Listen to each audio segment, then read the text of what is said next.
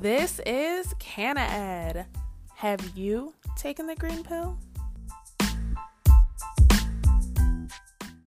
Hello, hello, everyone.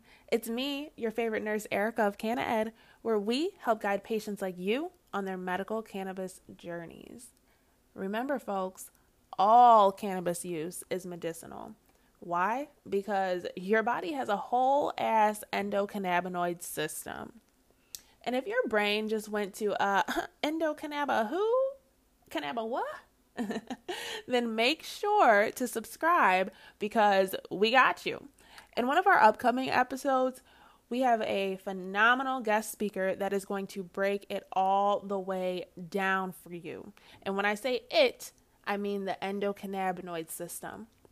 We're really going to help you to understand what is the endocannabinoid system and how this system can help you. Because guess what? endo like you have this system in your body. It's a whole ass system just like your musculoskeletal your neurological your respiratory system. You got an endocannabinoid system okay? Okay.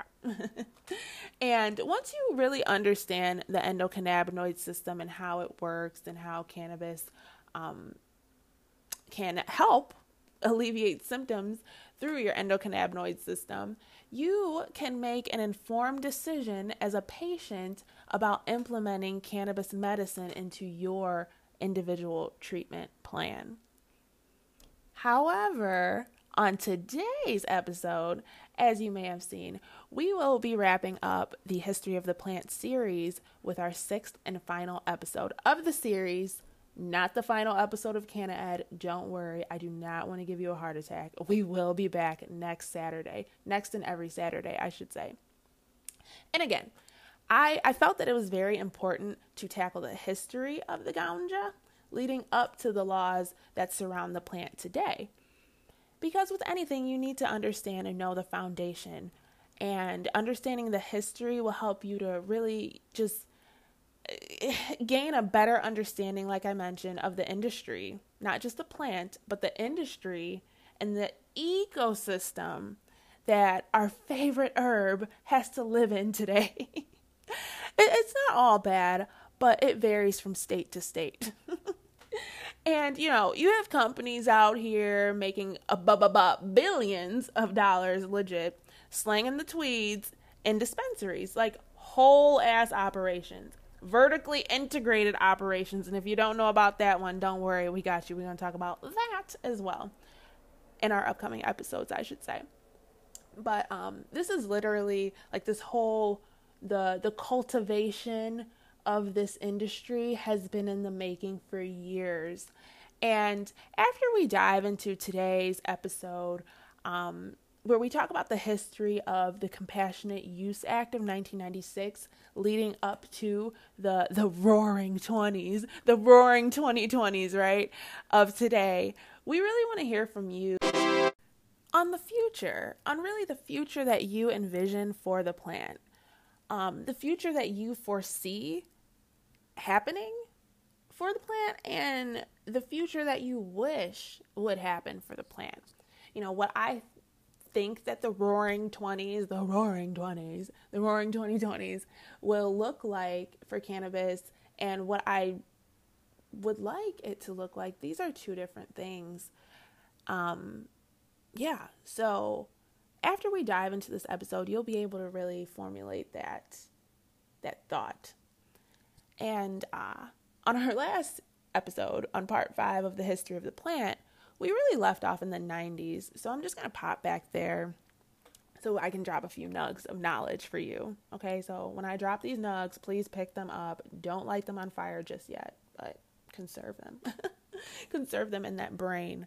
Now, I had mentioned the Compassionate Use Act of 1996, but I wanted to ask have you personally ever heard of this? This piece of legislation. It's also known as Proposition 215. Okay, I'm going to give you a few seconds. Anyone? Anyone? Bueller? Bueller? no. Uh, well, that's okay. Even if you haven't heard of it, it's fine. That's what you're here for. You're here to get your Canna Ed, your dose of Canna Ed, and we got you.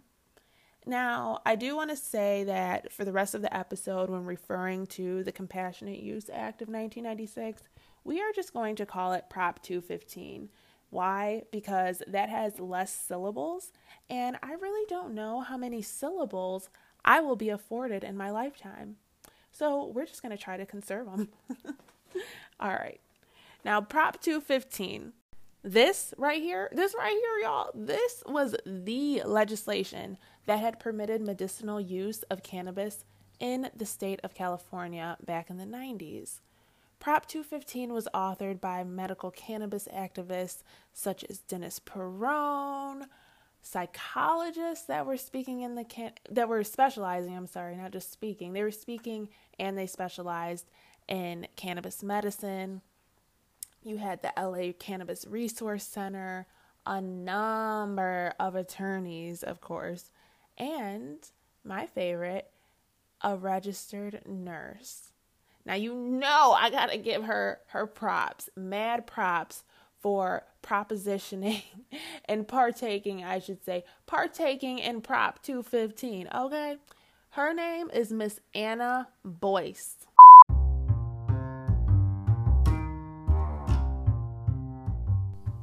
So, just a little side note uh, as I had mentioned, a registered nurse, not just a registered nurse, Miss Anna Boyce helped to make history by providing her knowledge, her expertise, and her perspective while authoring this piece of legislation that ultimately helped to change laws not just in California, but subsequently around the nation.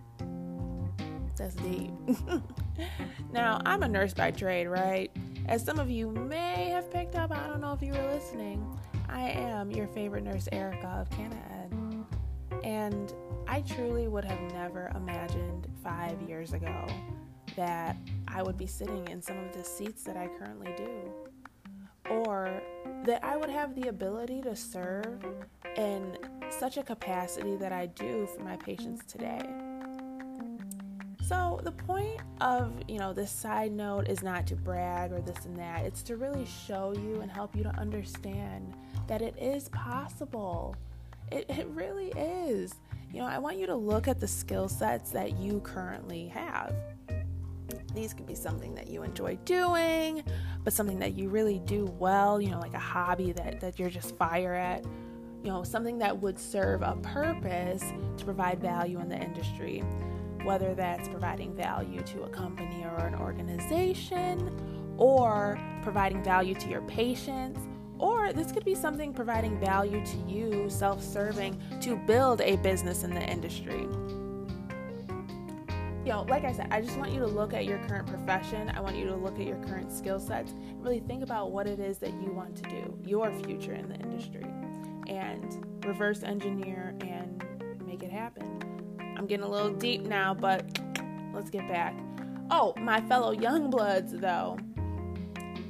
Those of you that are very well versed in the plants and are looking to get involved in the industry, now is really your time to shine because you not only have the knowledge and expertise, but you have a unique perspective that the the companies and organizations don't have, but they know that they need to market in the industry.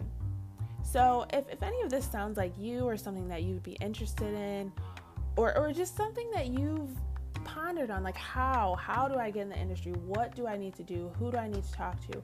I want you to reach out to us. You know, we're on Facebook, we're on Instagram. You can find us online. Uh, you can shoot us an email, info at canaed.net. Again, that's info at canaed.net. Or you could just leave a comment on this episode and we can help point you in the right direction. Because I feel that, you know, a lot of people have looked out for me and really helped to guide me in the industry and put me in touch with the right people that I needed to get in touch with. And I want, you know, they essentially people have been a blessing to me, and I want to be a blessing to others.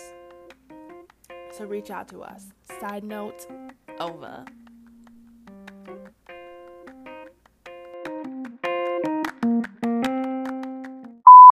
That we have really given Miss Anna Boyce, uh, comma R-N, okay, her props.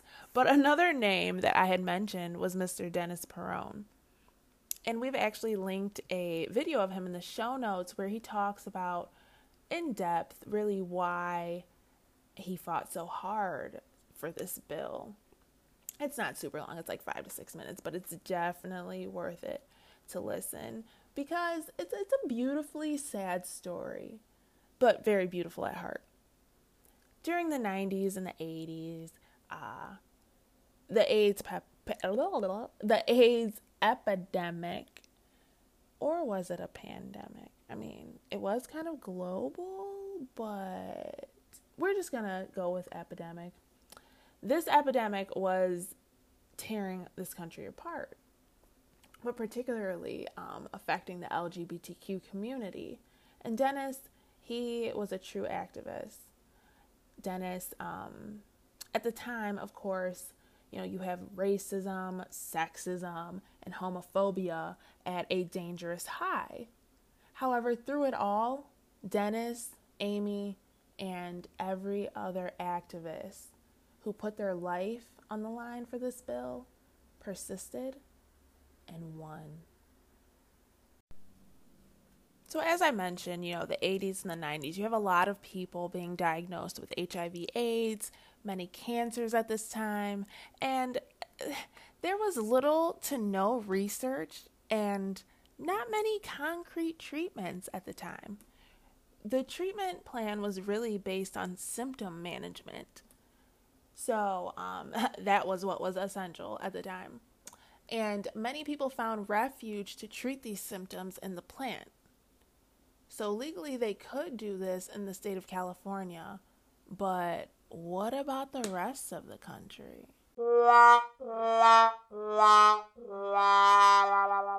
Now, towards the end of the 90s, Big Pharma came on the scene, right? And uh, in 1996, Purdue Pharma saw that, you know, we have a nation of people with all of these symptoms that need managing. We got something for you. They introduced the nation to OxyContin. Woo, chow. Yeah, this knocked those symptoms out all right. you know, pain, we got you. We got you. But um, that OxyContin, as we know today, came with very negative and long lasting side effects for the consumer. Because, oh no, for Purdue Pharma, they were rolling in it. In 1996, when they introduced um, OxyContin to the nation, from 96 to 2000, sales grew from $48 million in 96 to almost 1.1 billion dollars in 2000 from the sale of OxyContin. Yeah. But by 2001, nobody really knew what the future held and you know nobody had that crystal ball to understand what the addiction and just the, the what the next two decades had in store and um, by 2001, OxyContin was the number one prescribed opiate in the market. yes. Now, as we know, during the 2000s, the United States received that symptom management, but also became very addicted to pills to treat these symptoms. Symptoms that we now know cannabis medicine can also help to treat. Mm. So while people are are getting addicted to the opiates, and you know some are going to rehab, some are going to jail, you know, mm, um, many folks are still going to jail for cannabis related crimes. Okay, receiving heavy, heavy sentences because yes. California understood and they got it. They understood the benefits of um, cannabis medicine, but the rest of the country, not so much. So, we dive deep into the opioid epidemic and some of the facts behind that in a few of our previous episodes of the series. We're not going to get into that right now because I would be here forever. Now, all throughout the 2000s, you have medicinal legalization. State after state. You know, the first being California in 1996, but then Oregon, Alaska, Washington. These were also some of the first to drop medical cannabis laws. Hashtag West Coast is the best coast. I stand behind that statement, baby. now, after um, we all lived through Y2K, right? then you have um, Maine, Hawaii, Nevada, Colorado. These states decided to pass laws and implement programs in their states for medicinal cannabis use. So during the time, the programs they weren't perfect, but they were designed and centered around the patient and providing them true access to the plant for symptom management. Mind you, laws are different in each state. So, this was, yes, a victory, but there was more work to be done. But then, but wait, but wait, there's more. But then in 2012, Colorado and Washington State, man, they did the damn thing. Mm.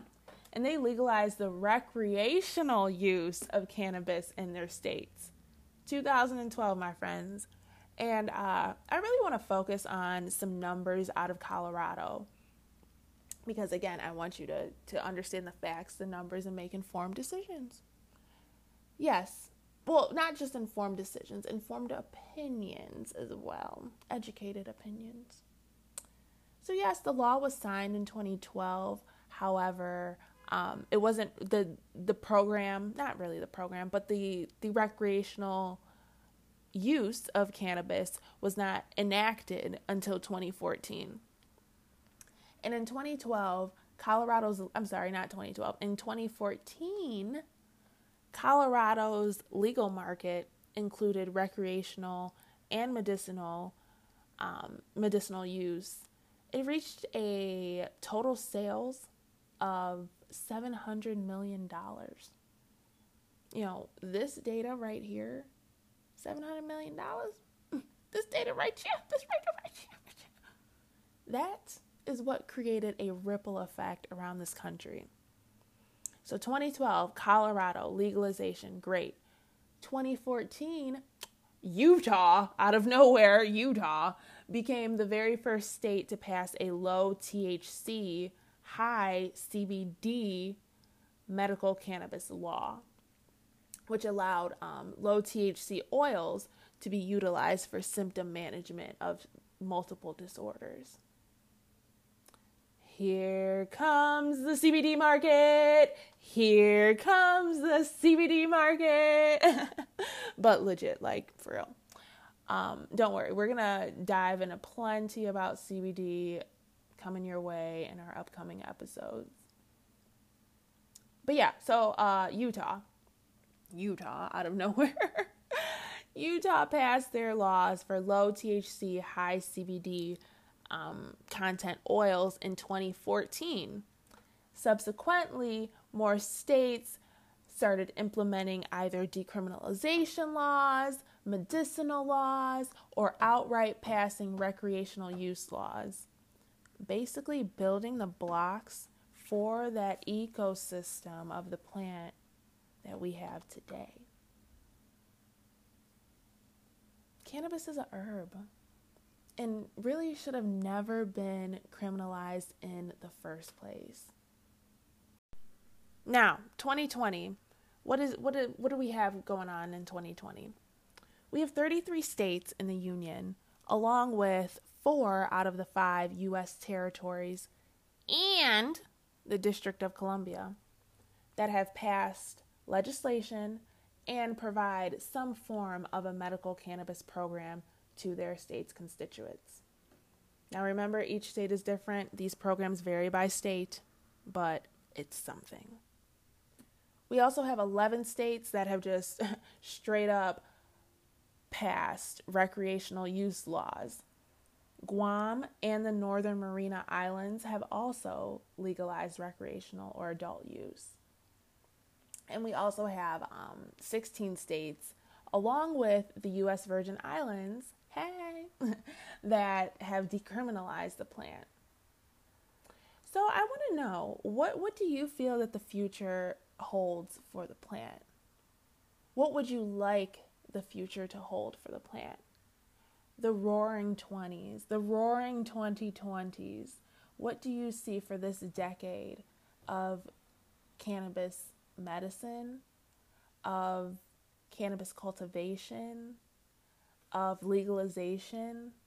Ooh, oh, I really want to hear about that. I mean, we have our um, presidential election coming up, some big heavy things. Like, what do you feel is the future? What does the future hold for the plant?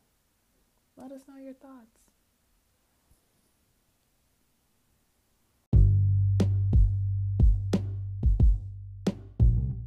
Make sure to subscribe or follow so you don't miss an episode of Canna Ed where we will be releasing weekly to bi weekly episodes.